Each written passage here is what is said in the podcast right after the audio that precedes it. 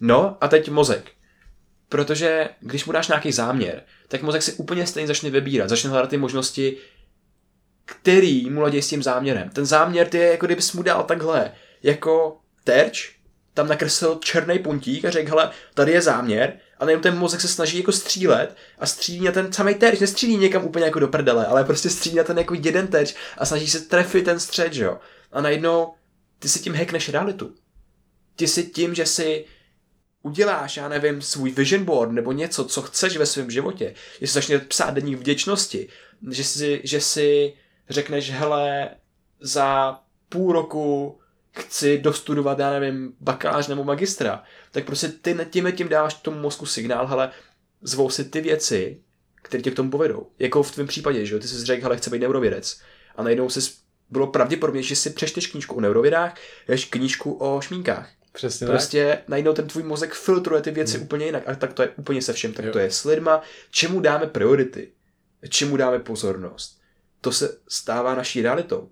Protože mozek se vyfiltruje ty patřičné věci z toho nesmírně komplexního prostředí. Vítejte na podcastu Brain VR. Zdraví vás Vojta a Kristof. Na tomhle podcastu se bavíme o tématech, jako je biohacking, mozek, mysl a neurověda, protože ji s Vojtou studujeme a baví nás to poznání překládat do naší každodenní zkušenosti a zlepšovat si pomocí toho svůj život. A mimo jiné nás můžete podpořit na startovači, když si třeba jednou měsíčně ne- nekoupíte kávu, místo toho nám pošlete stovku. Nám to ohromně pomůže a jsme vděční všem startovačům, kteří nás už podporují, i těm budoucím. A často se nás ptáte, kde kupujeme bylinky jako je Brahmy, Gotukola, Muku na Prudence, který máme tak rádi na paměť a zdraví mozku obecně. Kupujeme na Herbal Store, jsme s nimi spokojení, je to už přes dva roky a vždycky vás tam posíláme. Před půl rokem jsme se jim ozvali, aby jsme s nimi domluvili nějakou slevu nebo spolupráci. No a teď to konečně vyšlo, takže můžete zadat kód B2TVA a budete mít slevu 10%. Přesně tak a teď už si užijte jenom dnešní díl podcastu. Krásný poslech.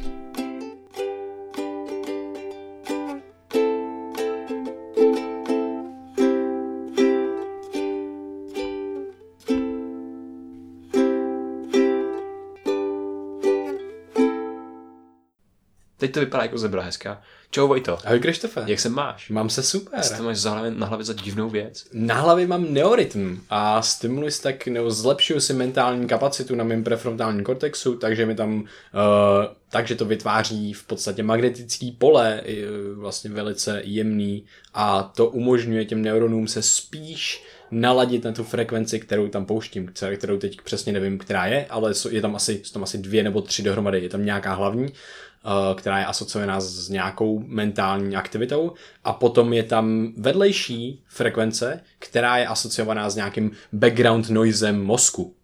Ale frekvence jsou hrozně hustý, protože na nich funguje mozek obecně, že jo? A my je rozlišujeme do několika, jako do takové škály, že jo?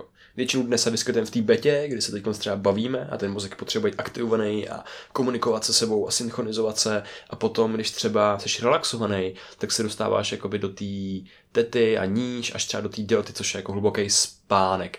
Ale já bych tady možná jako rád řekl, eh, se k tomu vyjádřil, co se jako mnoho lidí myslí, jestli to komunikuje, že jo, hele, teta je úplně geniální, když se do ní dostaneme, tak meditujeme a je to super, že jo. Tak mozek existuje ve všech těch stavech zároveň.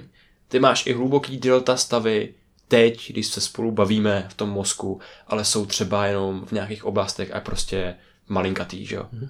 A je to o té dominanci, který ten stav vlastně jako je hlavní a dominuje v tom mozku zrovna jako v ten, v ten, v ten daný mm. moment. Celá ta daná oblast je hrozně složitá a prostě nikdo ještě tolik jako vlastně moc nerozumí a mhm. podobně, ale je to fascinující jako takový vodítko toho, jak ten mozek komunikuje je to takový jako jeho jazyk.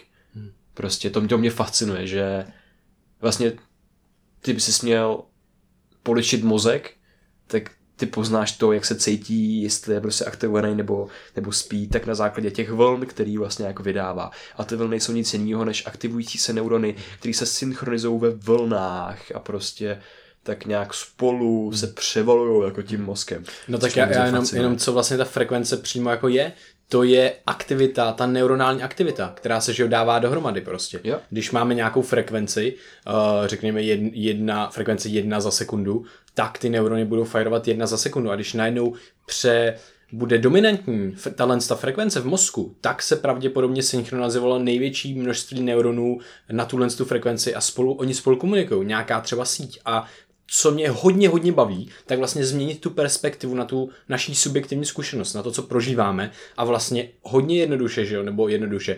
Teď se to asociuje právě třeba některé vlny svědomím, že jo? což je hrozně fascinující. Takže ty máš nějaký vlny, které když rozrušíš, tak rozrušíš i to vědomí. Takže to znamená, že uh, ta koherence to, jak se ty neurony dávají dohromady a sladějí se na tu stejnou frekvenci, ti reprezentuje nějaký ten stav tvýho prožívání. Mm. A takhle jich máš, že jo, desítky a prostě je to o tom, je to o té koherenci, o té uh, o tom, že se slazují dohromady prostě ty různé neuronální populace po celém mozku, že jo? To je prostě úplně hustý. Hrozně, mm. hrozně mě to se baví. Jo, a když to přenesí do té subjektivní zkušenosti, že jo, tak prostě se dokážeš navnímat, jestli ti hlava jede zrovna jako extrémně rychle a máš tam až takovej bych to přirovnal u sebe třeba k tomu překofeinovanému stavu, kdy se nemůžu těch myšlenek zbavit, tak tam prostě ty neurony budou střílet s daleko vyšší frekvencí a budou mít problém se z toho stavu jako dostat níž. A možná problém se synchronizovat, že Právě. možná tam vzniká nějaký šum trošku. No oni budou víc. synchronizovaní v tom stavu, že, jo, že jsi prostě fakt na těch jakoby uh, vysokých amplitudách a prostě hmm. nemůžeš, nemůžeš z toho jako níž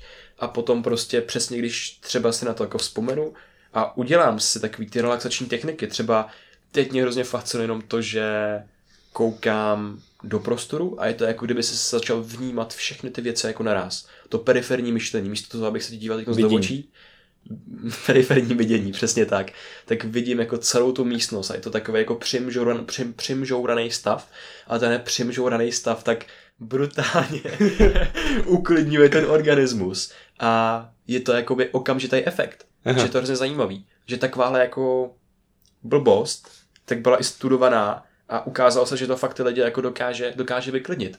A třeba Andrew Huberman, což je jako americký neuro, neurovědec, tohle používá, když mluví před lidma. A prostě on zírá hrozně divně a nemrká, protože v tomto stavu nemrkáš. A je to hrozně divný.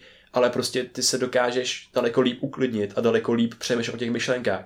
Takže se nedíváš na specifického člověka, ale prostě vnímáš celý ten obraz jako, jako jeden celek, jako taková jako meditativní stav a v tom se dokážeš úplně brutálně dobře uklidnit. Když si to přirovnáš třeba ke zvířatům, tak tohle přesně, tohle vidění mají zebry, mají ho gazely, jak mají ty obrovský oči na stranách hlavy jako koně, tak prostě vnímají celou tu prérii jako najednou, že jo. Všechno, co se jako kde myhne a nedokážou se jako zasoustředit na nějakou věc. Nebo, no, to, to by hmm. skončil. Hmm. Hele, to je bomba. Eh, mě to právě hned, hned mě to evokovalo, ten meditativní stav. A ty jsi to vyprávěl, koukal si na mě a dělal si to.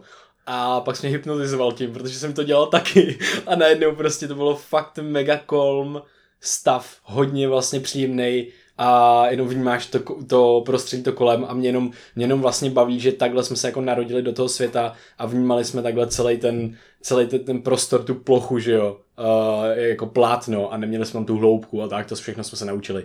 Ale to teď nebudu zabídat. Hodně mě baví to, že tou vlastně měřením té frekvence i toho mozku, tak ty měříš, jak spolu komunikují různé regiony v mozku. Takže oni třeba měří právě na základě tohohle z toho, jak třeba ti nějaká stresová informace, která ti přijde do mozku, třeba když promítají někomu nějaký e, obrázky nějakých nehod nebo nějaký krvavý věci tam jsou a tak podobně, tak jak to ten tvůj mozek zpracovává. A na základě toho, jestli se synchronizuje vlastně v té frekvenci tvůj prefrontální kortex a tvůj uh, hy, hypotalamus, uh, anebo hypotalamus a nějaká jiná část, tak uh, zjistíš, jestli ta informace ti jde víc do toho prefrontálního kortexu, anebo do nějakého třeba strachového centra. Tohle to mě hodně, hodně baví a hodně mě baví to, tím, že se mozek neustále mění, tím, že ty ten mozek neustále každou setinu sekundy učíš fungovat v budoucnu jinak, uh, a funguješ samozřejmě na starých vzorcích, ale můžeš to měnit postupně, tak ty můžeš si začít měnit tuhle tu mozkovou aktivitu a ty vzorce těch myšlenek. To, že ti přijde informace a ty řekneš,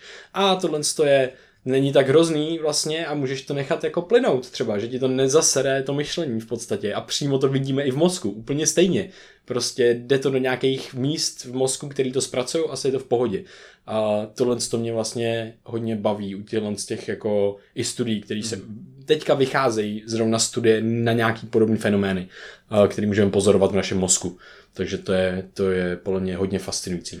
To je skvělé, co říkáš, protože ještě se už bavíme o, tý, o tom jako elektrickém signálu v tom mozku, protože to jsou ty vlny, jak se o ní tady celou dobu bavíme, tak uh, je to ten jazyk, kterým ten mozek komunikuje. A to je hrozně fascinující, protože o tom vlastně v té vědě furt nevíme, co si máme myslet. Protože jak to, že si dokážu myslet tuhle myšlenku a vím, že ta myšlenka je vlastně rozdělená na více do místek v mém mozku. Jak ty místa spolu komunikují, ty neurony. To není, že by jeden neuron poklepal na ten druhý. Hej kámo, teď musíme se chytit za ruce a něco prostě vytvořit tady. Ale oni se přesně jako začnou rozsvítějí vlastně pod tou stejnou frekvencí, elektricky, prostě tam probíhá nějaký elektrický signál a na, na základě takovýhle, takové fyzikální schopnosti spolu komunikují. Prostě vznikne tam jako ten ucelený ta ucelená třeba myšlenka a jako další věci. Že mě jako fascinuje, že najednou se na ten mozek můžeš dívat prostě z toho nadhledu z vrchu, jakoby, a jenom tam vidíš vlastně ten elektrický signál a že na toho základě hmm. toho elektrického signálu prostě nerozebíráš už jednotlivé receptory, neurony a takhle, ale ten elektrický signál a prostě to je to, co vidíš na tom snímku z té elektromagnetické rezonance, že jo. To je to, na základě čeho ty rozlišuješ, jestli ten člověk je vymeritovaný anebo totálně jako v úzkosti. No, tady to bylo, tady to zrovna rozlišuješ na EEGčku třeba, Taky. Uh, ale u té Uh, u té magnetické rezonance zase rozlišuješ, kolik tam přichází krve, takže tam rozlišuješ celkou aktivitu těch oblastí a ne už ty frekvence, si myslím, ne? Jo, ty frekvence tam jako, to tam nebudou, ale právě spíš to, s jakou intenzitou jo. se ty oblasti prostě aktivují, že tam jo, vidíš jo. to prokrvení a tak, který, který oblasti jsou vlastně zrovna krmený. Přesně jako tak, nejvíc jo. tou glukózou, to znamená, který jsou ty jako nejvíc vytěžovaný jo, jo. a podobně. A tohle mě jako hodně fascinuje, že uh, když prostě dost často přemýšlím nad jak tím, jak funguje můj počítač a tím, jak funguje můj mozek, tak mě prostě jako fascinuje, že můj počítač má stejný, řekněme, fyzikální proporce, hodně primitivní, jako má víceméně můj mozek, protože taky funguje na obvodech, na tranzistorech, na předávání si elektrického signálu. Předávání si informace a komunikace mezi sebou, jo, že jo? jo a ty máš vlastně, a ty máš jenom vlastně ten o, obraz, který vidíš, který jako absolutně nevíš, co se tam děje a ty máš jenom ten user interface, že jo? Ten mm, praktický, pragmatický obraz, s kterým můžeš fungovat. Ty hejbneš myší, něco se stane, ale nikde se nehejbe žádná myš reálně v tom počítači. Tam je jenom informace, tam je jenom tok té elektřiny.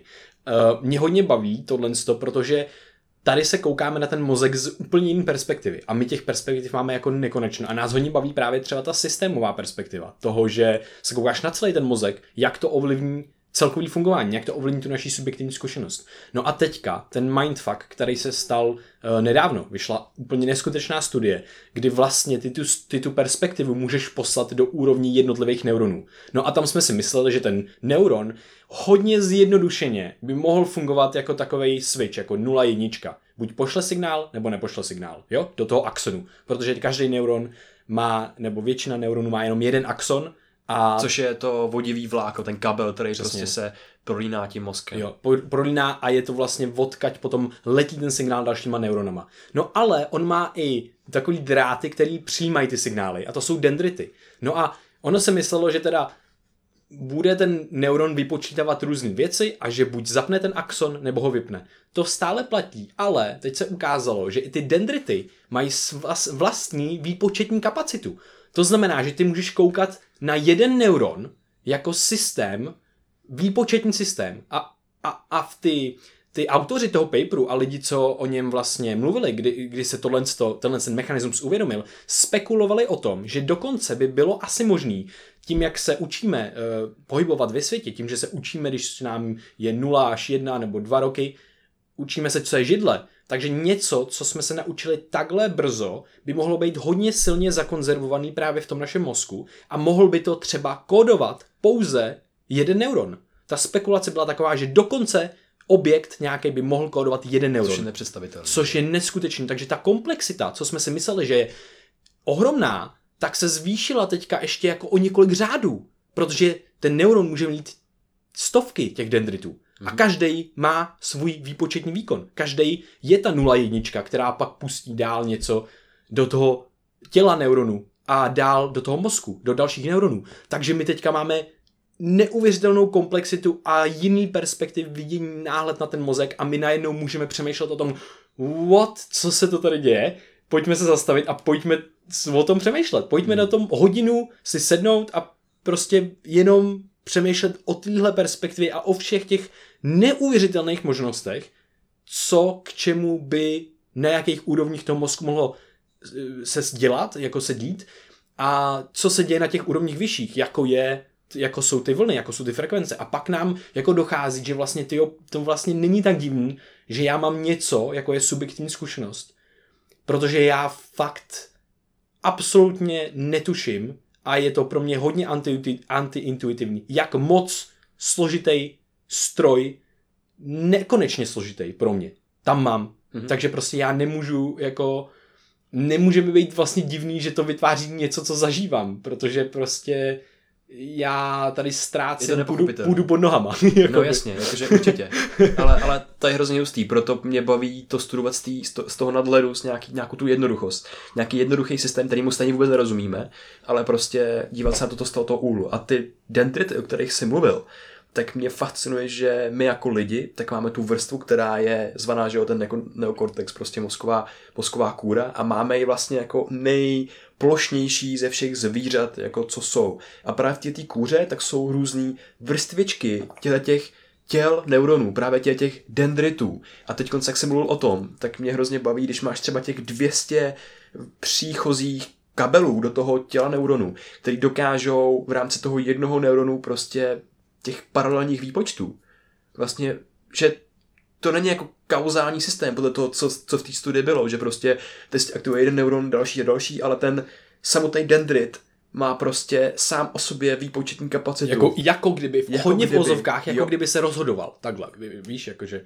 Jo, jo, jo, jo, jo. A, a tohle je ještě nějaký jako předspracování, který potom vnímá ten asi jako celý samotný neuronový systém. Jo toho jednoho neuronu a teprve to interaguje na té neuronové úrovni s těma dalšíma neuronama a pak se to projeví na té kůře a pak na těch oblastech a pak na těch vlnách a další věci, že prostě to může škálat od tohoto úplně nejminaturnějšího jakoby bodu, že jo. A co mi taky na tom fascinuje je, že když se furt nějak snažíme neustále zvyšovat komplexitu u strojů a u strojového učení, tak že jo, co se týče hlubokých neuronových sítí, tak to je aplikace poznání mozku do algoritmů, do prostě počítačů a dalších věcí. A najednou, když objevíš v mozku, že tam je takovýhle systém, který je schopný těch paralelních výpočtů, těch dendritů a takhle, a když to nějakým způsobem rozklíčuješ, na co už člověk nestačí, na to už potřebuje být jako nějaká umělá inteligence. Proto si myslím, že další velký vynálezci prostě už nebudou jako Einstein a tyhle, tyhle budou se jmenovat třeba NC505A22T. No podle mě, no bude, oni dostanou úspěch ty lidi, co nadizajnujou tyhle ty. Právě no, ty, no což, takže... je, což nás tak nějak vyšachuje ze hry.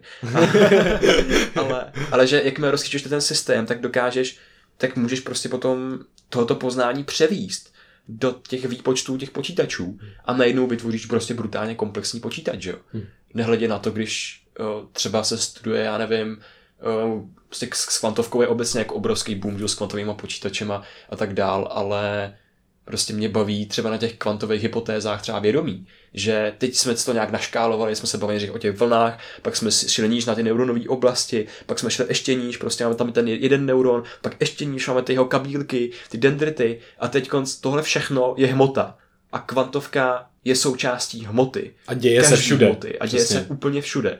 Takže ne žádně jako mikrotubuly, Penrose, eh, Hammerhoff a takhle, ale prostě hele, kvantovka je jasně, totálně neoddělitelnou součástí mozku a bude tam vždycky. Tohle mě baví, jakože přemýšlet nad tím uceleným pohledem, nad tou perspektivou, to je prostě hrozně dobré. Jo, jo, jo. A, a jenom tady uh, spoustu lidí má, bohužel v dnešní době, interpretovanou kvantovkou, kvantovku s nějakýma ezověcma a takhle. My to řešíme z té nejpravděpodobnější interpretace prostě a to není žádná komunikace eh, propojených částic, což se jmenuje quantum entanglement, prostě našeho mozku s něčím někde a to ovlivňuje naše vědomí.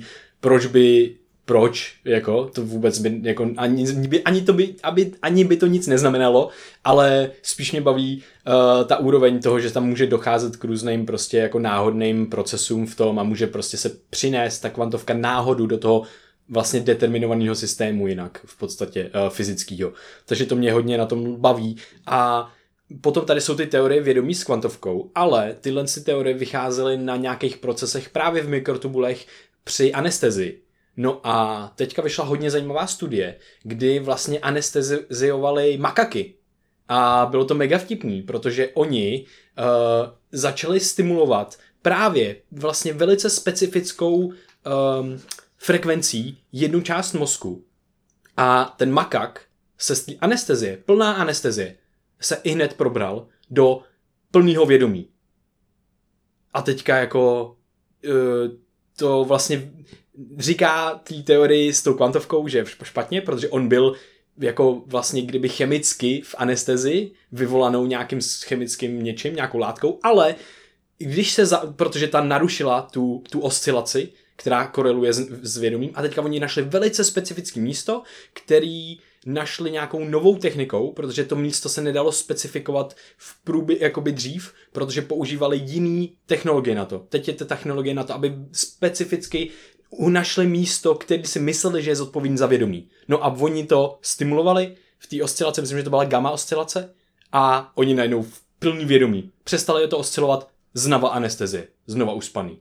A úplně cože, to je mega hustá studie, to je mega hustý efekt, který to mělo. Uh, víš, jaká to byla oblast vlastně v tom mozku, tyhle studie, já si teďka ne, nepamatuju. Myslím, že to bylo uh, hypotalamus, že jo? Já myslím, že to byl talamus. Talamus, nějaký, jo. Nějaký, to je vlastně ten filtr vědomí, že jo? Jo. Který se třeba naruší, když si, když si člověk prochází psychedelickou zkušeností Mhm. a pak se mu filtrují prostě všechny věmy. Je to, je to takový ten prostřední uh, týpek, který rozhoduje, že se ti ty signály právě těma kabelama třeba z toho mozkového kmene, kde máš i oblast, která je zodpovědná za to, že se ráno jako probudíš. Prostě je tam jako RAS systém, který ti projikuje serotonin, prostě a noradrenalin jako do mozku a podobně, ty se jako nějak vzájemně ovlivňují. A prostě ten den jde do toho talamu a pak prostě do toho frontálního kortexu, kde jsi schopný uvědomit to, že se zbudil a prostě ten talamus je úplně v centru jako všeho dění, no. Takže není, není divu, že když třeba jako přerušíš nějak jako jeho funkci, tak ty nenarušíš, to není jako jenom o té oblasti, ale ty narušíš vlastně ten systém odzadu dopředu. Prostě jako kdyby si najednou do řeky, která má 100 km doprostřed prostě usadil, já nevím, obrovskou přehradu, tak ona se ti prostě rozleje jako do stran, že jo, a tak, a nemůže prostě jako třeba proudit dál a podobně. A tak to prostě funguje s tím talamem. Mm-hmm. Že to je tak jako centrální oblast, že jakmile jakou změnu tam, jakoukoliv změnu tam uděláš, tak se jí to prostě projikuje do celého mozku. Jo, mně se tam líbí, že tam vlastně byla, protože uh, jasně, ty můžeš vypnout talamus nebo něco, ale oni tam přímo specificky, z, jakože to nebyla náhoda, že tohle udělali. Oni přímo specificky vybrali přesnou frekvenci, kterou tam pošlou a vybrali přesný místo, tam, kam to pošlou. Jo, že vlastně tohle to mě na tom bavilo. A co se ukazuje, tak uh, se našly ještě různé podobné oblasti, jako je L5, což znamená, že to je uh, pátá úroveň vlastně našeho neo- neokortexu, protože To je tenučká vrstvička, o které jsem mluvil před chvílí, jak je úplně na povrchu, na povrchu našeho mozku. Jo, jo, na tom talamu. Nebo tady, tady ta L5, nebo co? No L5 je v kortexu. Jo, právě. No a ona je právě těsně nad tím talamem. A jo, to je ta pátá vrstva. A ona integruje informace z vrchu, z vrchu, talam, eh, z vrchu neokortexu, zpátky, uh, To jsou ale neuronový, to jsou teda vlákna, jsou kabely, který se projikujou. Že mezi talamem a kortexem máš obrovský, obrovskou mezeru. jo, no tak je to prostě ta první vrstva, ale jasně, tam se projikují věci a tam komunikuje. Ta, no, tak tam jsou nějaké další úrovně, ale máš tam, ta vrstva je nad talamem prostě. Je mezi, jako, je to v neokortexu a je nad talamem a v neokortexu. Uh, no kortex je úplně jinde. Jakže neokortex je nahoře, talamus je úplně uprostřed mozku. No já vím, tak, ale tak jde to od, jako stupňuje se to, že jo? Jo, jasně no, ale No. tam je prostě hrozně moc dalších vrstev, teď to musí překonat. No jasně, jo, jo. pádem. Jo, jo, to určitě, Jakože- to určitě. No a je hrozně hustý, že ono to integruje informace právě z toho talamu, právě těma kabelama a z těch vyšších vrstev toho neokortexu, toho prefrontálního kortexu a tak podobně, který máme spojený s naším myšlením, s vědomým myšlením a tak podobně. No a co se jako ukazuje, je, že to právě jsou ty zpětné vazby, zpětné smyčky z těch různých částí mozku, eh, kde se jako schraňují ty informace a integrují nějakým způsobem a to teďka se ukazuje, že když vypneme nebo zapneme, tak to koreluje s vědomým prožíváním. Mm-hmm. Jo, že prostě stimuluješ ten L5, ty, tu pátou úroveň a e, třeba potkaní a myši vnímají stimul, který neexistuje, který oni nedostali. Když to vypnou naopak, tak stimul, kterou jim ty věci dávají, tak, tak oni nevnímají. Jo, že to je to vědomí vnímání toho stimulu. A, takže tohle mě hodně baví a vlastně jsem velice zvědavý, co se na tomhle tom, na tomhle tom poli dál jako objeví, mm. že jo? protože teď už máme velice specifický místa a, a to vědomí je prostě moc fascinující. Jo, a to je právě to, že, jo, že prostě my neustále studujeme to vědomí a mozek z hlediska těch specifických míst, jako bychom hledali nějaký oscilátor, nějakou, hmm. nějakou krabičku, která nám to switchuje jako zapnuto a vypnuto. Což prostě se, to jsou přesně ty L5, L5P neurony, že jo, to jsou přesně ty, ty, ty, ty talamické jádra, jo, to je třeba DL, DLPFC, takže dorozlaterální prefrontální kortex, který se rozsvěcí lidem třeba, abych to ilustroval, který se probudí do lucidního snu, mm-hmm. že prostě s tím souvisí nějaká jako pracovní paměť, nějaký jako jeviště právě toho našeho, toho našeho jako jednání, že jo. A, ale to furt jako nám neodpovídá na tu jako integrální otázku vědomí, že jo? což je právě ty mechanismy, který to spojují.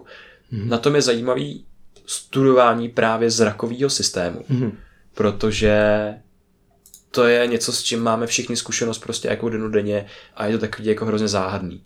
A tam, je, tam vzniká hrozně moc problémů, protože já když tě vidím, tak já tě vidím až jako druhotně protože já tě nikdy nemám šanci vidět tak, jak, se, tak jak, jak, jaký doopravdy seš. Protože fotony se odrazí od tvýho ksichtu, dopadnou mi hmm. na sítnici, musí prolítnout, že jo, prostě mojí čočkou, mým okem, dopadnou mi dozadu na tu část oka na sítnici. Tam se a zase jenom, jenom pro představu, zase to jsou tisíce až miliony spojů, který oni tohle to, který zapínají, kterýma procházejí, jo? že to není jako pět neuronů, že prostě je to hodně komplexní zase vlastně. No jasně, no, a to je jenom, že na té sítnici, že jo, ty tam to nějak absorbují ty neurony a pak teprve je to přeložení té informace těch neuronových signálů, který to pak cestují tím zrakovým nervem, který je tlustý a prostě ti cestuje pod tím mozkem až prostě do zádu, do tvýho zrakového centra, zrakového lolku, který je vlastně na úplně druhé části mozku. Ten signál musí překonat tu nejdelší dráhu, která vlastně je, a ještě jde takový jako undergroundovým metrem prostě jako v, tě, v tom mozku. Jo. No a tam se děje hrozně zajímavá věc, protože ty nemáš jednu oblast, která ti vnímá celý svět ty máš oblast, která ti vnímá pohyb. Ty máš oblast na druhé straně mozku, která ti vnímá barvy, která ti vnímá obličeje, která ti vnímá tvary a baráky a tyhle ty věci. A ty prostě, tvůj mozek mezi tím všem musí nějakým způsobem jako rozlišit. Takže najednou, já když vidím tebe, tak ten signál se mi v tom mozku rozčtvrtí na miliardu kousků, který každý zpracovává úplně jiná oblast.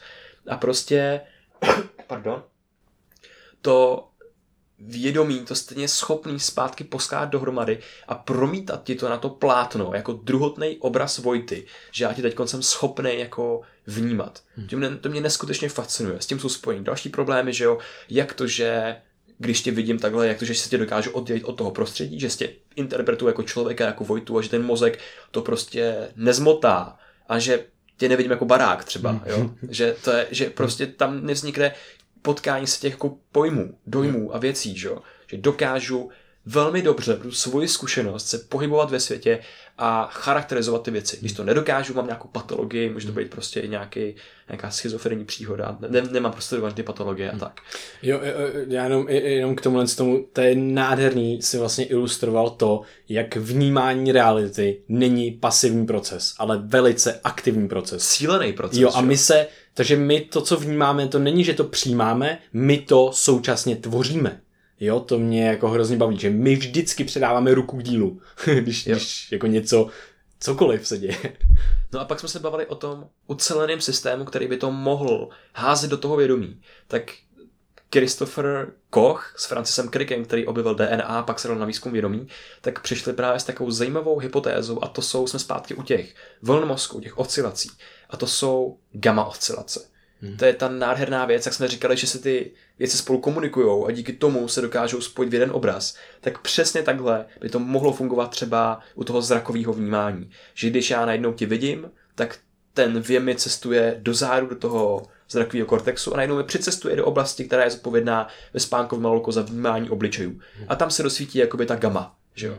A ta gama se dosvítí s dalšíma oblastmi, jako tady vidím nějaký pozadí, nějaký pokoj a takhle, ale jenom se to syn synchronizuje. A ta gama to nějakým způsobem prostě spojí a promítá to do toho vědomí. Ta gamma, nebo ta, ta nebo ta gamma je reprezentace toho vědomí, že jo? Může být, to může být to plátno. No jasně, no právě, jakože to je přesně nějaký jako nadmechanismus, mm-hmm. který propojuje jako tyhle ty věci.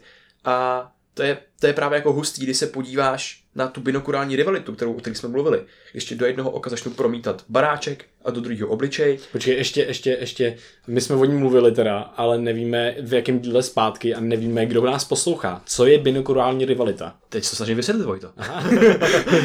to je, že ti do jednoho oka pošlu věm baráčku a do druhého oka ti pošlu věm obličeje a rozdělím tvý zrakový pole nějakou prostě přepážku, že tě narvu na ksicht prostě uh, dřevěnou desku nebo něco takového. Takže ty nevidíš z jednoho oka jako do, do prostě druhého, jo? Z jednoho oka nevidím do druhého, kámo, tak to jsem ještě... z jedné z jedné strany zrakového pole jako do druhé. Jo. No a tvoje vědomí nedokáže ty dva pojmy spojit dohromady. Takže si vybere vždycky jenom jeden, který se ti do toho vědomí právě projkne, na to plátno té tvý zkušenosti.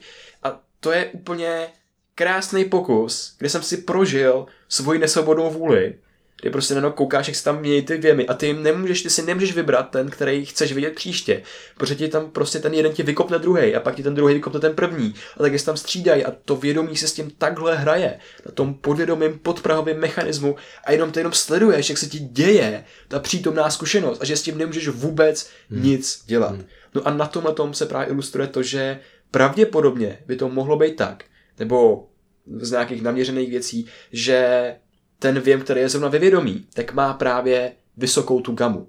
Oproti třeba, když vidím obličej, hmm. tak najednou tam ty neurony prostě střílej v té gamma frekvenci, když ten baráček není v té gamma frekvenci. Hmm. Takže jako kdyby ho to vědomí nevidělo. Hmm. A prostě když ten baráček se rozsvítí do té gamy, tak najednou ho to vědomí vidí. A projikuje se to prostě do toho našeho vědomího prožívání. Hmm. Mě, mě tady to je nádherný, mě prostě tady baví hodně to, že ty máš ten prožitek, my známe ty principy z té vědy, že ty lidi to prožívají, ta zkušenost je přímo, přímo tato ten experiment ukazuje, jak si ten mozek dělá, co chce. Ten mozek si nevybírá. Tam to dochází k tomu stochasticky, tam to dochází k tomu nějakým způsobem pravděpodobnostně. Jasně. Takže prostě máš nějakou pravděpodobnost, že si zapne tohle, a nebo tohle. A teďka co to znamená, že jo? Prostě takhle se to děje neustále, jako tam není nějaký týpek, který ti rozhoduje, jo, teď se zapne tohle, co se, tam teď nikde nikdy nic není. Teď, na teď je prostě ta naše zkušenost s tím životem nám určí, ta aktivita předchozí toho mozku, jak se vyvinul, jak jsme se vyvinuli v evoluci, náš život, všechna naše zkušenost, nám určí, jestli se teďka zapne tohle nebo tohle. A ani neurčí, jestli tohle nebo tohle. Prostě náhodně se zapne tamto nebo tamto. No a mě baví i to, co udělali potom, že jo? To, co um, když dáš nějakou emoci, když dáš nějakou hodnotu těm stimulům, co se stane potom? Ty můžeš říct, hele, nemysli na ten baráček, mysli na ten můj ksicht, nebo naopak, uh, mělo to nějaký efekt na to, že se to takhle náhodně 50 na 50 překlikávalo a ty si s tím nemohl nic udělat? Mohl ten člověk s tím něco dělat, anebo se změnilo to překlikávání? To vůbec nevím, to jsem žádný experiment nečet, ale byl zase jiný experiment, který byl jako spíš myšlenkový. Mm-hmm. A to je, že, že, ti řeknu, my si na svoji cestu z práce a jedeš třeba autobusem a prostě to je tvůj úkol, mysli na autobus. Ale v žádném případě nemysli na bílýho medvěda. A tam je úplně ten samý mechanismus té rivality, kdy tam ty dva věmy bojujou o to vědomí, že ty máš najdu úkol, myslet na autobus. Takže v mozku, do mozku ti vložím vzpomínku na autobus, kterou, s kterou ty pracuješ. A pak tam vložím vzpomínku na medvěda, úplně stejně intenzivně. Jenom ty jedný dám tu pozitivní hodnotu, že na ně máš myslet, a tomu medvědovi, že na ně nemáš myslet. Takže prostě máš na ten autobus a ten medvěd prostě ho občas jako se tam objeví v tom autobuse. Ty myslíš, že ten autobus, protože prostě ho máš, to máš za úkol, má to tu vyšší, vyšší hodnotu, aby se to, aby se to vědomí našlo. Ale prostě ten medvěd tam skáče, on se tam objeví, on tam, hmm. co, co nezbavíš. Ty ho nemůžeš vyignorovat. Nemůžeš vědomně vyignorovat věc. Hmm to mě hrozně baví. To je super. Ty mě se tady kreslej spoustu nových věcí. Uh, je hodně uh, zajímavý to, že mm, tenhle ten stejný mechanismus je krásný, že jsme to začali popisovat na tom zraku. Protože to je to, kde se to právě dá zkoumat. Ale, jak vidíme, co známe z té vědy, tak se to překládá právě i do myšlenek. Právě i do veškerého fungování našeho jenom, mozku. Jenom k tomhle tomu, tak no. uh, vlastně ty experimenty nejsou jenom se zrakem, uh-huh. jsou i se s sluchem, jo. se sluchem, s veškerýma smyslama. Mozek úplně se vším hmm. manipuluje tím tím způsobem. A vlastně potom i ta myšlenka je forma smyslu ve finále, protože to je aktivita mozková, to je jenom informace, která tam přichází. To je interpretace. To je interpretace. No a mě teďka hodně baví, co, co se vlastně tady kreslí najednou. Teď se tady kreslí věc, kdy ty máš svět. V tom světě je autobus a bílej medvěd. Je tam reprezentovaný úplně stejně. No a co se stane? Jak jsme, jak jsme, si, jak jsme si řekli, tak tvorba té reality a vnímání není pasivní proces, je to aktivní proces. No a ty, když dáš hodnotu vyšší tomu autobusu a nižší tomu medvědovi, No a teď mozek. Protože když mu dáš nějaký záměr, tak mozek si úplně stejně začne vybírat, začne hledat ty možnosti, který mu ladí s tím záměrem. Ten záměr ty je, jako kdybys mu dal takhle, jako terč, tam nakreslil černý puntík a řekl, hele, tady je záměr, a nejenom ten mozek se snaží jako střílet a střílí na ten samý terč, nestřílí někam úplně jako do prdele, ale prostě střílí na ten jako jeden terč a snaží se trefit ten střed, že jo. A najednou ty si tím hackneš realitu. Ty si tím, že si uděláš, já nevím, svůj vision board nebo něco, co chceš ve svém životě, že si začneš psát denní vděčnosti, že si, že si řekneš, hele, za půl roku chci dostudovat, já nevím, bakalář nebo magistra, tak prostě ty tím tím dáváš tomu mozku signál, hele, zvou si ty věci, které tě k tomu povedou. Jako v tvém případě, že jo, ty jsi řekl, hele, chci být neurovědec. A najednou si bylo pravděpodobně, že si přečteš knížku o neurovědách, jdeš knížku o šmínkách. Přesně prostě tak. najednou ten tvůj mozek filtruje ty věci hmm. úplně jinak. A tak to je úplně se všem. Tak jo. to je s lidma, čemu dáme priority, čemu dáme pozornost. To se stává naší realitou. Protože mozek se vyfiltruje ty patřičné věci z toho nesmírně komplexního prostředí. Hmm. O těch vlnách a podobně, tak mě baví, že mozek ti prezentuje věci na základě záměru, který mu dáš. A to je, to je univerzální vzor v celém životě, v celé evoluci. Prostě vem si úplně, úplně blbý příklad, jakože hele, politiku nebo zdravotnictví. Teď je náš záměr vylečit chřipku. Takže všechny peníze půjdou do toho, že budeme léčit chřipku a najednou se nám povede léčit, vylečit tu chřipku, protože najdeme ty možnosti. Je tam naše pozornost prostě daná. Jako takhle, ne, nenašel bys lék na koronavirus, kdybys nevěděl, že je koronavirus. A ah, jasně, jo. ne, jsme... jo, jako, jako že stejně, jo. Geopolitika. To mě zajímalo, jak, jak to bude s koronavirem, až to, to vyjde za 3-4 měsíce. Takže, nebo zítra. Ale, nebo zítra. tak je fakt. Ale, mm, no a teď mozek. Protože když mu dáš nějaký záměr, tak mozek si úplně stejně začne vybírat, začne hledat ty možnosti, který mu ladí s tím záměrem. Ten záměr ty je, jako kdybys mu dal takhle, jako terč, tam nakreslil černý puntík a řekl, hele, tady je záměr, a nejenom ten mozek se snaží jako střílet a střílí na ten samý terč, nestřílí někam úplně jako do prdele, ale prostě střílí na ten jako jeden terč a snaží se trefit ten střed, jo. A najednou ty si tím hackneš realitu. Ty si tím, že si uděláš, já nevím, svůj vision board nebo něco, co chceš ve svém životě, že si začneš psát denní vděčnosti, že si, že si řekneš, hele, za půl roku chci dostudovat, já nevím, bakalář nebo magistra, tak prostě ty tím tím dáváš tomu mozku signál, hele, zvou si ty věci, které tě k tomu povedou. Jako v tvém případě, že jo, ty jsi řekl, hele, chci být neurovědec. A najednou si bylo pravděpodobně, že si přečteš knížku o neurovědách, jdeš knížku o šmínkách. Přesně prostě tak. najednou ten tvůj mozek filtruje ty věci hmm. úplně jinak. A tak to je úplně se všem. Tak jo. to je s lidma, čemu dáme priority, čemu dáme pozornost. To se stává naší realitou. Protože mozek se vyfiltruje ty patřičné věci z toho nesmírně komplexního prostředí. Hmm. A jenom takový test, který mě hrozně baví, je vždycky postavit se v metru a prostě jenom pozorovat, co si mozek vybírá protože tam je ohromný množství lidí a věcí. A to, čeho vši, si všimnu, že si všimnu, že si všimnu tohoto člověka, tohoto člověka, většinou si všimnu lidí, kteří jsou mi víc podobní, kteří mají nějaký můj vkus nebo něco Je to podle toho tvého nastavení. Přesně tak a mozek mezi nimi automaticky překlikává. Já, já ne, neuvlivňuji svůj zrak v ten moment, takže ten zrak jede sám. To je nejvíc vtipný. A nebo jdeš po ulici a vidíš reklamy. Mm-hmm. Prostě tvůj mozek nemůže přestat se koukat na reklamy, protože ty reklamy jsou lazený přesně pro ten tvůj záměr, pro tu tvoji pozornost a pro ty tvý věci, co přesně jako chceš. Tohle jsou ty věci, které mě ohromně baví, kterým asi můžeme tuhle videovou zkušenost hacknout. Jo, jakože hackneš si tím doslova život. Jo. A to je hrozně hustý, je to neskutečný, protože tohle by se víš, jako kdybych na začátku tohle slyšel, kdybych tohle poslouchal a nevěděl moc jako o mozku a tak, a i, i na začátku, když jsme se o tom bavili, tak mi nedocházela, jako my jsme samozřejmě s tímhle přicházeli několik let, ale mně nedocházela ta důležitost tohohle z toho. Protože mi nedocházelo, že to není, jo, tak to je ta věc, co já si dám na vision board, to je ta věc, co dělám v nějaký specifický čas, nějak konkrétně na co myslím. Ne. Ono to je všechno. Ono to je veškerý vnímání reality a nejenom to, ale hlavně naše myšlení. Takže to, na co se zaměříš, tak na základě toho potom budeš mít myšlenky. A pokud se zaměříš na, na to, že, bys, že chceš prožívat realitu výhodnějš, tak tě povede mozek k tomu, že budeš realitu vnímat výhodnějš a povede ty myšlenky k tomu, že budeš realitu vnímat výhodnějš. A prostě fakt si můžeme uvědomit tu úplně základní úroveň toho, co tady je důležitý. Moje osobní zkušenost s tím prožíváním. Nic jiného neexistuje pro mě. Jakože to je jediná věc. OK, tak co se o to starat? Jak se o to starat nejlíp? Další úroveň. Co se děje neustále? Mozek. Mozek neustále pracuje, neustále se děje. Hm, tak pojďme ten mozek nastavit tak, aby mi umožňoval tu realitu vnímat výhodně. Hm, jak to udělám? Udělám to tak, že si dám něco, co chci ve svém životě a budu na to myslet.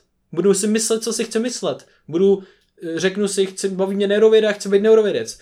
Neznamená to, že se to všechno stane, ale s velkou pravděpodobností se to hodně ulehčí a ušetříme hodně, hodně nějaký mentální síly, nějakýho, eh, nemusíme čerpat vůli na ty věci, protože se to bude dít samo. A takhle si to můžeme hacknout úplně ze vším. A není to tak, že, není to tak, že přestaneme vidět problémy světa a tak podobně. Tohle co se nám tam projekuje úplně automaticky, protože jsme předpojatí negativně od evoluce.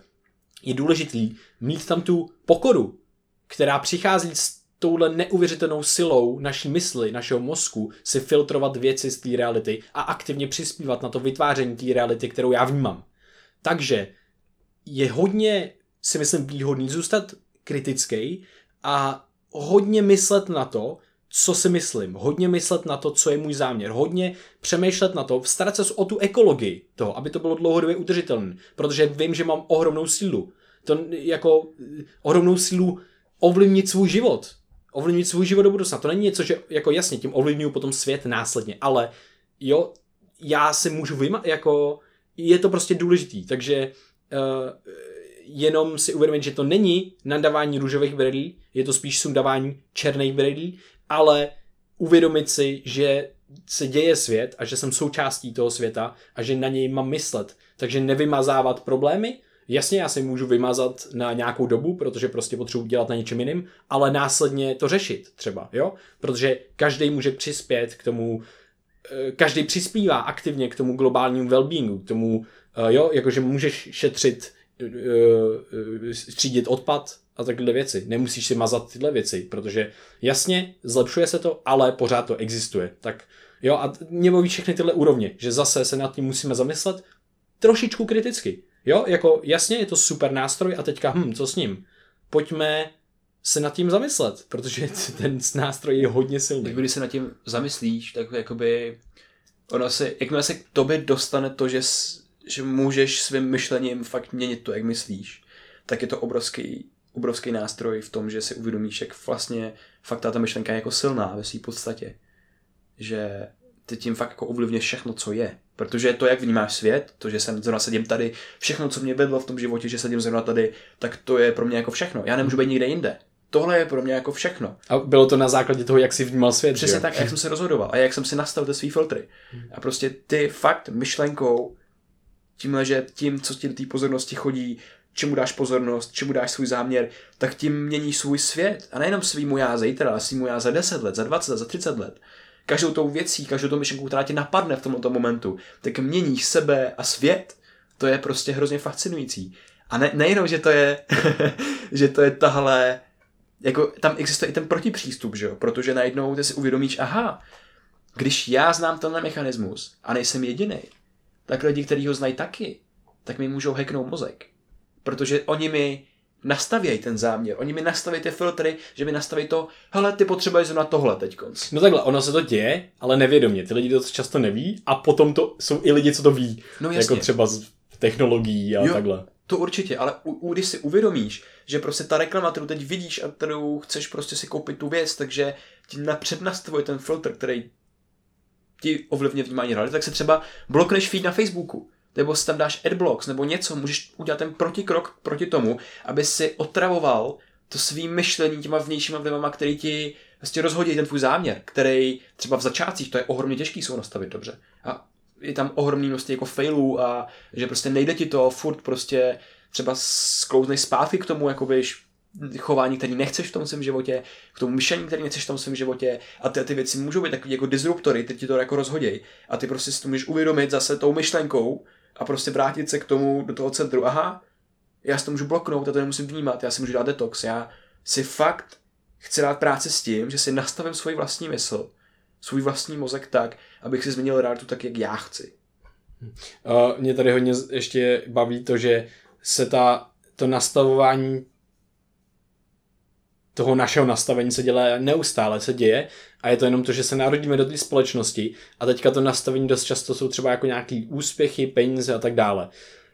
A to je hrozně fascinující, protože to je úplně stejné nastavení a ty si to můžeš odinstalovat. Ty prostě tebe, jako ty můžeš jenom začít dělat to, co tě baví a to, co miluješ. Něco přijde s tím, aby, jako, aby, abys přežil vys my, protože jako prostě na nic takový, na ničem takovým jsme nepřemýšleli.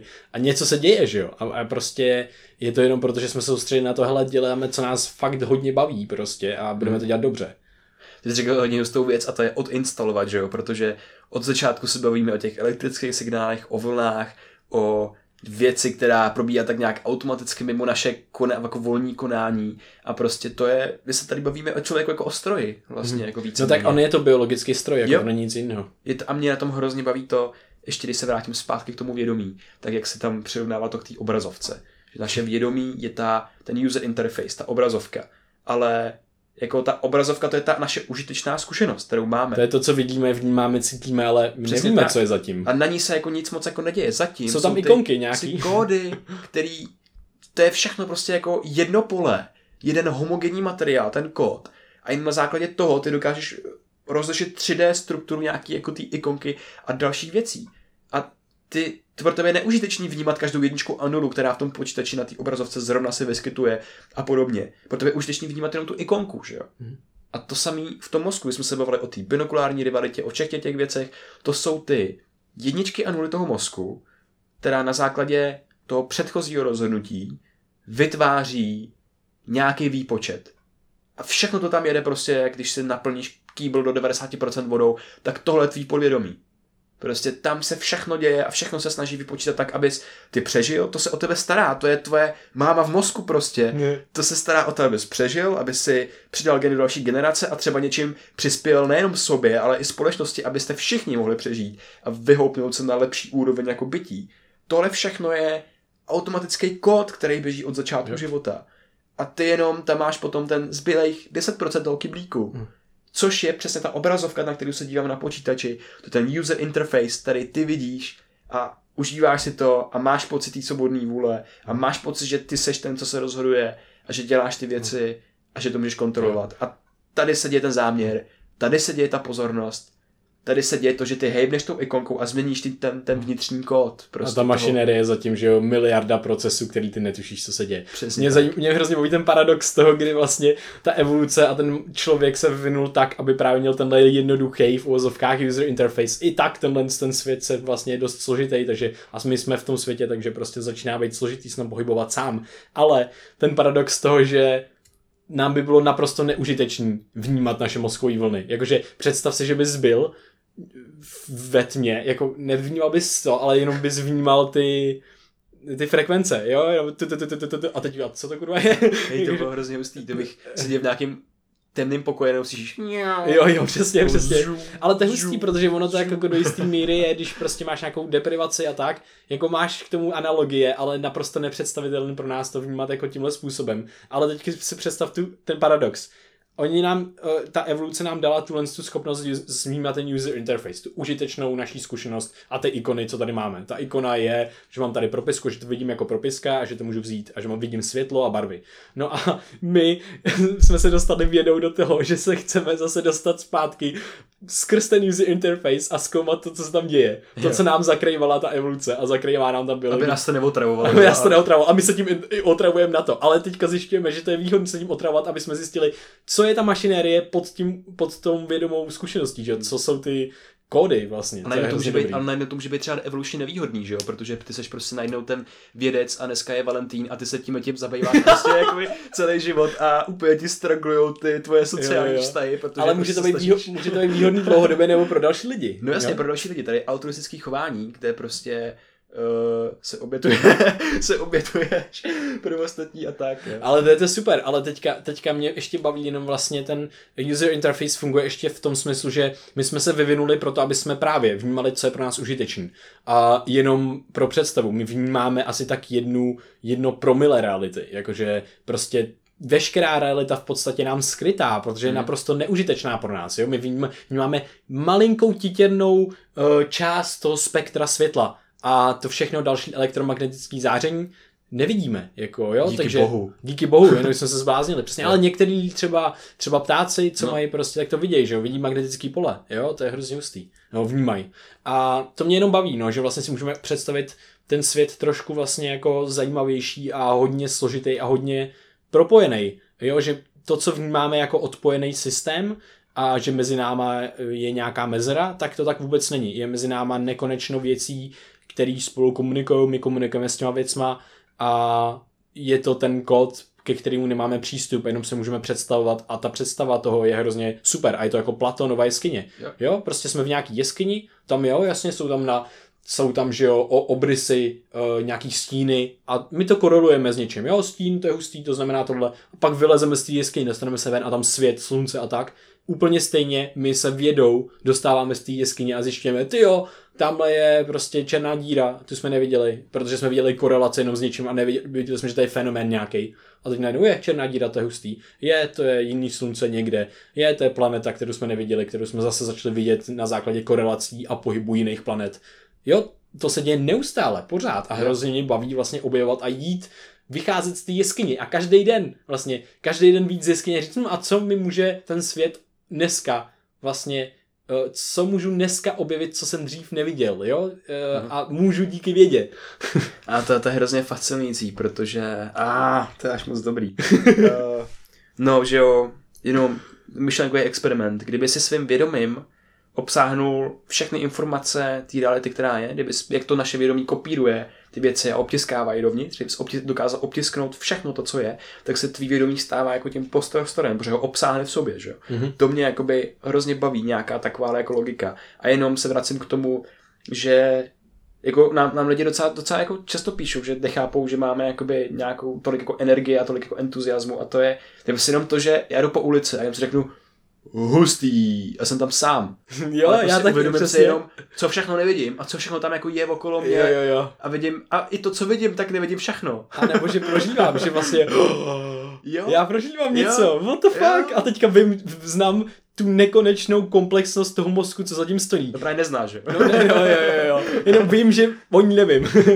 vím, že existuje, ale... Znáš pojem nekonečná komplexnost. že Přesně. něco- No ale je super, že vlastně do tohohle stavu se fakt dá potom přepnout jako lusknutím prstu, uh, protože ten stav je tady pořád. Ten nekonečně fascinující stav existence máme vždycky sebou, takže jasně můžeme meditovat na dech, je to super, ale my můžeme meditovat i fascinující existenci, jako kterou prostě si nosíme, ještě vlastně tady je přes ten náš dech.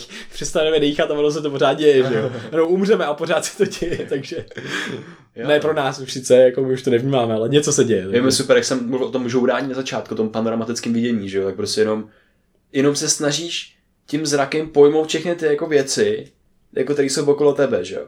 A prostě máš takový fakt hodně jako spread, jakože rozšířený způsob jako zrakového vnímání. A prostě to je jako hrozně hustý, protože najednou, wow, jak, jo, Jak začal o tom mluvit, jenom, že to začal dělat prostě. Jo, jo. to je prostě jako hrozně jo, jo. hustý. No, ono u těchhle z těch věcí po, potom se těžko vyjadřuje vyjadřuje ta naše sub- subjektivní zkušenost, protože ty pocity jsou hodně silný vlastně. Jakože já fakt vlastně zažívám ty, jak někdo má jako peak experiences, to z tomu se říká, to jsou ty vrcholné zkušenosti s něčím, jo.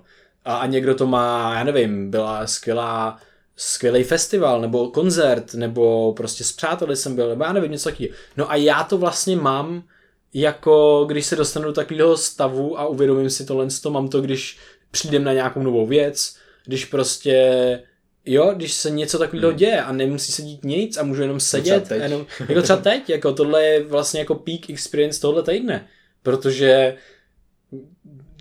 prostě jsme vytvořili nové věci, jakože fakt se zase stvořili nové věci, já to nechápu. Je tam vždycky ráno, protože se ráno probudíme, no, wow, já jsem cestoval časem, a teď prostě jsem o 8 hodin posunutý dopředu a já jsem se probudil a jak to, že jsem usnul a jak... Jo, jo, jo, jo. A prostě, no, Ale začal hledat studium a spánku, a jak se to děje, a co se mi zdálo, a lucidní snění, a.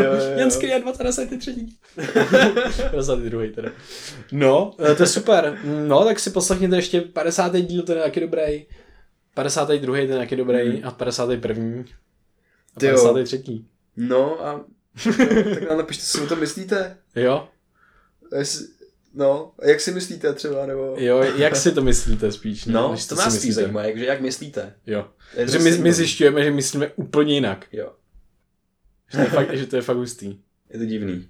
Jo. Uh, no, ale je to hustý. Právě myšlení je hrozně zajímavá věc. A to jsem neřekl, že jo? Jak jsem, jak jsem mluvil o těch ikonách na tom počítači, že mi připadá, že ty myšlenky, že jo, který máme, který dokážeme se k ním nějak vztahovat, nějaké uchopit, tak uh, jsou jako ty ikony na tom počítači. Mhm. To jsou výsledky toho Jo. procesu, toho programování a to je teprve to, s čím manipuluješ, co můžeš přesouvat, co je pro tebe užitečný. A to jsou ty naše myšlenky. Já to vnímám jako šestý smysl, jako forma sluchu, forma vidění. Jo. Nemůžu to ovládat, něco tam přeblikává, ale můžu to dlouhodobě si myslet, že to ovládám, takže to budu ovládat ve finále. Jo, to je super. To, samý emoce, že jo, jakože když se ti prostě vyplaví neurochemický koktejl v nějaké kombinaci a ty se prostě zakoukáš tam do holky na přechodu, tak najednou to je taky jakože interpretace těch podvědomých mechanismů, ale Hmm. už to nemůžeš tak dobře uchopit třeba jako myšlenku prostě. Přesně. A už to je jenom, už to je zase jako vlastně další dimenze lidského vnímání. Mhm. To mě hrozně baví, a že, že tě těch smyslů vlastně máme jako daleko, daleko víc. A už zase se dostávají nad, pod tu úroveň našeho Jo. vědomního prožitku. Je to třeba, že vnímáme nějaký, nějaký věmy z našeho těla, že se nám třeba potí ruce a najednou jsme nervózní, ale ne, že vnímáme něco nevědomě, začnou se nám na, na základě toho potit ruce a ten náš mozek zpětně chytá signál z těch rukou Jo. a ještě více znervózní. Že to není jako jednoduchý, že to prostě ně, všechno nevnímá mozek, ale i to tělo vnímá a my, ten mozek potom vnímá zase zpětně to tělo. Aha. A na základě toho, ty jo, počkat, on se potí, to je divný, jo, jakože a můžeme teďka ovlivňovat to tělo, můžeme ovlivňovat tu mysl, když to všechno dáme dohromady, tak máme super hack uh, a super biohacking, víc, ne biohacking, všechno dohromady, prostě je to super přístup k tomu nějakým způsobem si ovlivňovat a vlastně zlepšovat tu, tu každodenní zkušenost s prožíváním reality, což si myslím, Jo. že prostě je fakt hodně důležitý. Jako tohle je pro mě ultra biohacking, jako jak nastavování mysli a to, jak to ovlivňuje tvůj mozek a vůbec fyziologický procesy v tvém těle, tak to je ta nejsnažší a zároveň nejtěžší věc, kterou můžeš udělat, že jo? Je to To je nejtěžší, prostě- je to, jak jsi to řekl, je to, je to vlastně fakt hodně těžký. A, A vyž, to máš vyžaduje to, furt, že a vyžadujete práci, No. vyžaduje to, jo, a pak ale se začne, jo, ono to může znít jako náročně, jak to, že můžeš vnímat realitu jinak, nebo, nebo si myslet jiný myšlenky, než si myslíš. No na začátku je to těžký, ale postupem času se ta, ta práce, ta práce z vůlí, která vlastně je, a práce toho, že si sednu a vypíšu si, jo, pro mě funguje tuška papír hodně dobře. To stačí být pět minut, deset minut, ale potom se to stane automatický. A najednou už ne, nevíš, jak jsi myslel dřív, nevíš, jak myslet jinak. Už si nedokážeš vytvořit, nedokážeš se naštvat, jo, jakože až naštvání už není pasivní proces, který tě někam Hmm. odpla, odpla, odplave, od, jo, že se na tom svezeš, ale naopak je to aktivní, musíš se vlastně jako musíš prostě se dohnat k tomu naštvání, Jo. jo, že prostě, když chceš, jako samozřejmě, Jo. ono to je právě dobrý se občas naštvat, takže. A mě baví, že tohle všechno jsou jako takový aktualizace, protože prostě, když trénuješ to uvědomování a tu mysl, že prostě wow, zase jsem se nasral a nevěděl jsem o tom a někomu jsem třeba způsobil, nebo prostě horší den, jakože. a i sobě, že jo, zároveň. A nechci to dělat. A prostě, jestli najednou dostaneš do toho módu, třeba po těch dvou měsících si fakt snažíš to uvědomovat a zkoušet, se dostaneš do toho stavu, že si to uvědomíš, najednou, wow, teď se můžu naštvat a nenaštvu se. Je to jako kdyby ti doběla aktualizace. A ty prostě jakoby už neuděláš moc ten krok zpátky, že jo, v tom daném stavu. A prostě najednou už s tím operuješ v tom životě. Mě hrozně baví, že ta práce s tou myslí, jako kdyby to na těch aktualizacích prostě jako bylo vystavený, což po těma aktualizacemi pojímám nějaký ten proces. Proces změny toho myšlení Přesně třeba. tak. Ten, te- řekněme, něco, co se týče té tý disciplíny, něco, co se ti vrije do paměti, protože to je práce s tím, co si pamatuješ. Jak pracuje tvůj mozek, jak čeho si všímá, čem má přesně záměr a pozornost. Jo. Jo, je- ještě k tomuhle z tomu právě to mě zrovna hodně bavilo poslední dobou, protože se řeší dost jako nějaká negativita ega a podobných věcí a, a právě Rafia Morgan, eh, Morgan protože bez ega jako bychom nemohli nic, my jsme nebyli, byli jsme rozpuštěni v nějaký unity, v nějaký jednotě a nemohli bychom schopni se hýbat, protože blázen, jsme, jakože byl neměl bys- blázen, neměl bys, jako, neměl bys kontakt jako Neměl s realitou. agency, neměl, neměl suverenitu žádnou. mohl být jako sebevrah zároveň totálně, nejvíc sebevědomý Jo. jako týpek, prostě mohl bys dělat jakoby úplně co chceš víceméně. No, jo. podle mě bys Měl- měl nebyl. bys- Podle mě bys Jo, nebyl. jako neměl bys sense of agency, neměl bys Přesně. pocit, že jsi ne, to Neměl bys suverenitu žádnou vlastně.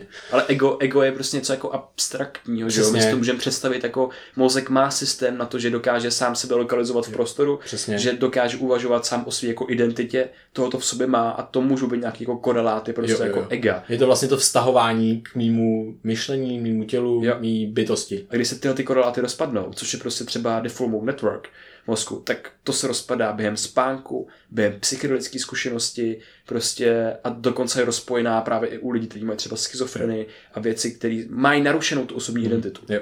A jenom právě k tomuhle co mi připadá hrozně dobrý, jenom teda OK, tak co to znamená, proč se tolik jako řeší ego, že to je špatný a proč je vlastně tak užitečný a dobrý pro nás zároveň. No a teďka Rafia Morgan to spojil a vlastně jde jenom o to, že ta společenská a společensko-technologická evoluce je strašně rychlá, my máme to ego zastaralý, protože my ho máme z toho, z té doby, kdy jsme se vyvíjeli. Jako a ta změna je neho, neho úplně ohromná a máme tam vzorce chování, které byly velice nevýhodný třeba, jo, a které nejsou výhodné teďka.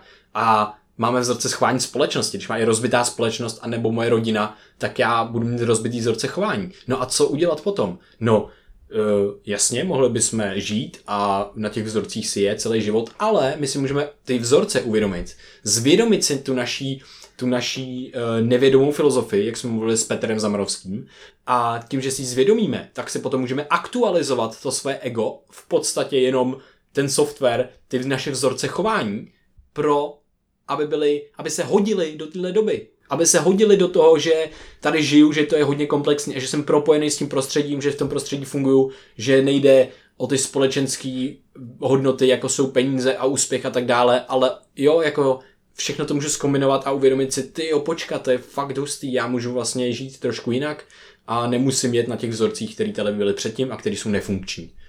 To pro mě je hodně vlastně zajímavá informace, že můžeme si aktualizovat ego, aktualizovat si software, tak, aby fungoval výhodně udržitelně, výhodně pro nás, výhodně pro ostatní. Jo, protože pak je to win-win situace. Yes.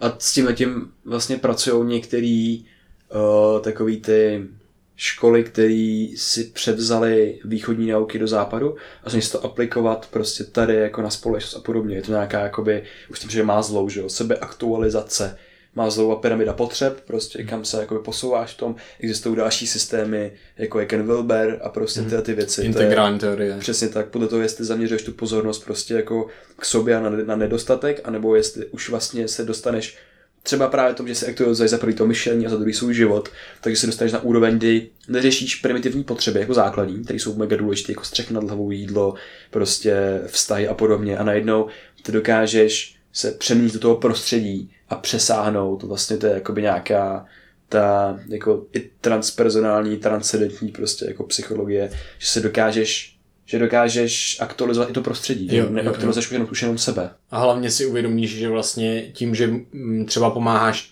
tím tomu prostředí, tak pomáháš sám sobě. Že prostě většinou si uvědomíš, že to, co je dobrý pro druhý, je dobrý i pro tebe. A, a pak si uvědomíš, že jasně, tak když někomu pomůžu, tak je to win pro něj a tak je to win pro mě. A jakoby fakt potom se stane win-win situace, která je možná jenom uh, je to těžké to nastavit, protože lidi spadají do různých dogmatů a tak dále a pak to, jo, a nejsou schopní zaseknout se zase v této aktualizaci třeba nějaký mm-hmm. funkční na nějakou dobu, ale třeba ne úplně dlouhodobě. Je důležité vlastně ne, nebejt dogmatický Jo. a vlastně nezavřít se před tím světem, když objevím něco, co patří do toho mýho. Jo, to je úplně skvělý, skvělý tohleto. A mě jenom baví ta myšlenka, že společnost eh, pravděpodobně není nic jiného než taková, takový jako sobecký altruismus. Jo, tak že jako všichni člověk jsme sobci. Všechno, co děláš pro ostatní, tak děláš pro sebe, abys přežil, že jo? Jo, Jako a je to provázaný, což je prostě jako dokonalý, no. Hmm. A hm, tady bych asi skončil. Jo, e, ještě, ještě jako k tomuhle z tomu, to není jenom nějaká abstraktní myšlenka, že jsme všichni nějakým způsobem sobci. Já mám, nemám moc rád slovo sobec, protože je hodně takový z negativní konotací, já mám rád jako selfishness. To, k tomu nemám takový vztah. jo, to je jiný jazyk. Ale tak A ne, jenom k tomu, jenom to studii vlastně, to je... Když to jako před jako takovou perspektivu jako sám sebe, že jo? Jo. Myslím, že jako sobec, ale prostě, hele, do každého rozhodnutí ve svém života musíš začlenit svoji osobnost. Bez toho to nejde. Jo. A všechno jde skrz tebe vždycky. Jo. Jo. No, Na, Nemůžeš a, nic, co, ne, co ne, ne, nezahrnuje tebe, protože jakmile něco vnímáš, tak už ty jsi součástí. Přesně. A, a už to nemůžeš rozpojit, už je to zkreslený. Už to, co vnímáš jako altruismus, jako že přispíváš na charitu, tak v evoluci to je to, že si zvyšuješ svůj sociální status, přispívá se na charitu tak, že to sdílíš s lidma, že přispívají na charitu, takhle fungují charity, takhle funguje Mhm. mm-hmm. ten Facebook, že jo, k narozeninám si přeješ, aby přispívali lidi. Jo, Jo. A nebo minimálně těch, ty, ten člověk, který jim pomůže vyjádřit vděčnost a tebe to potěší. Jo, jo, i kdybys to nezdílel, tak jo. By se zvyšuje nějaký, nějaká reciprocita. Když ty budeš v háji, tak pravděpodobně ti někdo pomůže. To je jenom základní mechanismus, je to krásně napsaný v knížce Elephant in the Brain. A teď k té studii. A ještě jenom, ještě jenom super, že ty odměny za to, když někomu něco dáš, v ty fyziologické odměny, tak jsou do, jako déle trvající, než jsou takový ty, když ty něco třeba dostaneš. Jo, jo, jo. No jasně. Máš vlastně za to daleko větší potěšení. Jo. Teďka je to, hm, proč by to tak bylo? No, protože je to pro tebe dobrý, prostě evolučně a i teďka fyziologicky, což je super. Takže všichni jsme selfish, eh, srovnejme se s tím, je to v pořádku. Můžeme být ale selfish tím způsobem, že budeme pomáhat, protože to je win pro ně i pro nás, uh, protože jsme tady spolu všichni. Ale ta studie právě jsem hledal přímo, co by tohle to prokazovala. Přímo abych měl prostě, že na to můžeš kliknout a kouknout na to. Je to super, protože udělali fakt mega složitou studii, kde se snažili pro, proskoumat, jak funguje mozek člověka, který je právě selfish, který je sobecký a který je selfless, nějaký nesobecký. No a ukázalo se, že oni mají úplně stejné procesy, jenom ten člověk, který byl sobecký, tak uh, vlastně hodnotil to pomáhání jako někomu jinému, jakože mu nic nepřinášelo. Ale ten člověk, co byl selfless, co byl nesobecký, tak hodnotil, že pomáhání druhým si dával, ten mozek to dával tomu hodnotu stejnou, že mu to stejně ho to odměňuje. Takže přesně to je ono. Do, byl jasně selfish ve finále, na úrovni toho mozku. Jo? Neuka, neukazuje se to na úrovni toho prožívání, ale na úrovni toho mozku. Jo? A, takže je hrozně zajímavý, takže buďme, buďme vlastně naší zkušeností, to, co vnímáme jako nesobecký, tak ano, buďme nesobečtí, ale uvědomíme si, že to jsme sobci, takže nám to pomůže k tomu být nesobecký pravděpodobnější, protože já spíš ti pomůžu, když vím, že to je i pro mě dobrý. Jakože prostě je to tak hezký, tak se mi to líbí, je to potvrzen vědou, je to potvrzen e- evoluční biologií, všichni to máme, pojďme to využít. S tím neurytmem na hlavě jak Pepek námořník. Já jsem teď. Eh, Děkuju Vojto za všechno. Ty díky moc, jo. Hrozně dobrý. A tak jo, děkuji, že jste se doposlouchali až sem, jestli jste se prokousali přes tu neurovědu, kterou jsme řešili, ty talamy a ty L5-5 neurony. Lamy. To bude crazy, ty jo. Uh, Lamitala. Tam, to, tam to odvaří asi spoustu lidí. jo, to jo, no. To je jak, já myslím, že ještě bychom z tohle měli udělat výstřižky nějaký zajímavý. Hele, hmm. prostě Krištofe, tohle bylo fakt hustý, protože se tu stvořily fakt nové věci. Uh, sdílejte něco z toho, co se vám třeba líbilo se svou sociální bublinou nebo s náma. Je to pořád jediná možnost, jak se dostat do uší a mozku dalších lidí. Myslíme si, že tyhle heky by každý měl znát, mohl využívat a pak se najednou můžeme potkat eh, vlastně nějakým lepším místě, v tom smyslu lepším místě u sebe z naší lepší zkušeností subjektivní. No, jsme moc vděční, že nás posloucháte, protože tohle jsou, nejsou jako nejjednodušší témata a nás to baví asi úplně nejvíc. Takže moc díky za vaši vytrvalost a za vaše mozky, že, že s náma to no, nějak interagujou a tak. Takže díky moc a mějte krásný den. Díky, mějte se krásně, ahoj. Brain VR.